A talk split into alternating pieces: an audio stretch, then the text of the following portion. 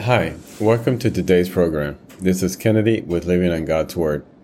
Today we're going to be reading 1 Samuel chapter 10 from the Jesus Bible NIV edition, review key takeaways, and end our session with a prayer. Then Samuel took a flask of olive oil and poured it on Saul's head and kissed him, saying, Has not the Lord anointed you ruler over his inheritance? When you leave me today, you will meet two men near Rachel's tomb at Zelzah on the border of Benjamin. They will say to you, The donkeys you set out to look for have been found. And now your father has stopped thinking about them and is worried about you. He's asking, What should I do about my son? Then you would go on from there until you reach the great tree of Tabor. Three men going up to worship God at Bethel will meet you there. One will be carrying three young goats, another three loaves of bread, and another a skin of wine. They will greet you and offer you two loaves of bread, which you will accept from them. After that, you would go to Gibeah of God, where there is a Philistine outpost. As you approach the town, you will meet a procession of prophets coming down from the high place with lyres, timbrels, pipes, and harps being played before them, and they will be prophesying. The Spirit of the Lord will come powerfully upon you, and you will prophesy with them, and you will be changed into a different person.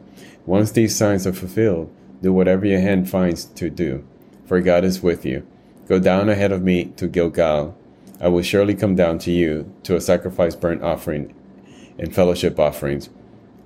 But you must wait seven days until I come to you and tell you what you are to do. Saul made king. As Saul turned to leave Samuel, God changed Saul's heart, and all these signs were fulfilled that day. When he and his servants arrived at Gibeah, a procession of prophets met him. The Spirit of God came powerfully upon him, and he joined in their prophesying.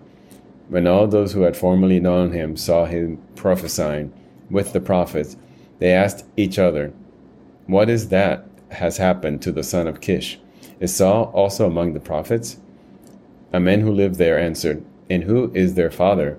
So it became a saying, Is Saul also among the prophets? After Saul stopped prophesying, he went to the high place.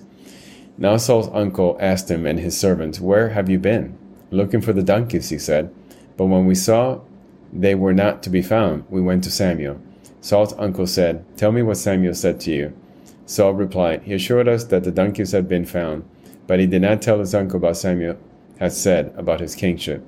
Samuel summoned the people of Israel to the Lord at Mizpah and said to them, This is what the Lord, the God of Israel, says I brought Israel up out of Egypt, and I deliver you from the power of Egypt and all of the kingdoms that oppressed you. But you have now rejected your God, who saves you out of all your disasters and calamities. And you have said, No, appoint a king over us. So now present yourselves before the Lord by your tribes and clans. When Samuel had all Israel come forward by tribes, the tribe of Benjamin was taken by Lot. Then he brought forward the tribe of Benjamin, clan by clan, and Matri's clan was taken. Finally, Saul son of Kish was taken. But when they looked for him, he was not to be found. So they inquired further of the Lord, Has the man come here yet? And the Lord said, Yes, he has hidden himself among the supplies. They ran and brought him out, and as he stood among the people, he was a head taller than any of the others. Samuel said to all the people, Do you see the man the Lord has chosen? There is no one like him among all the people. Then the people shouted, Long live the king! Samuel explained to the people the rights and duties of kingship. He wrote them down on a scroll and deposited it before the Lord. Then Samuel dismissed the people to go to their own homes. Saul also went to his home in Gibeah, accompanied by valiant men whose heart God had touched. But some scoundrels said, How can this fellow save us? They despised him and brought him no gifts. But Saul kept silent. This is the end of 1 Samuel chapter 10. So here we see Saul made king ascending to his throne in spite of himself, because he did not want to do it. He didn't have the confidence. But Samuel anointed him, following God's command, and so Saul became king. So let us pray. Father God, thank you so much for your words, for your daily instruction, for your protection, for guiding us when we're afraid, when we don't know what to do. Thank you for the blessings you give us every day. We choose sometimes not to see them, but Lord, we will be lost without you. We'll be in serious trouble without your blessings. Father God, we praise you and we ask for your anointing in the name of your Holy Son, Jesus. Amen.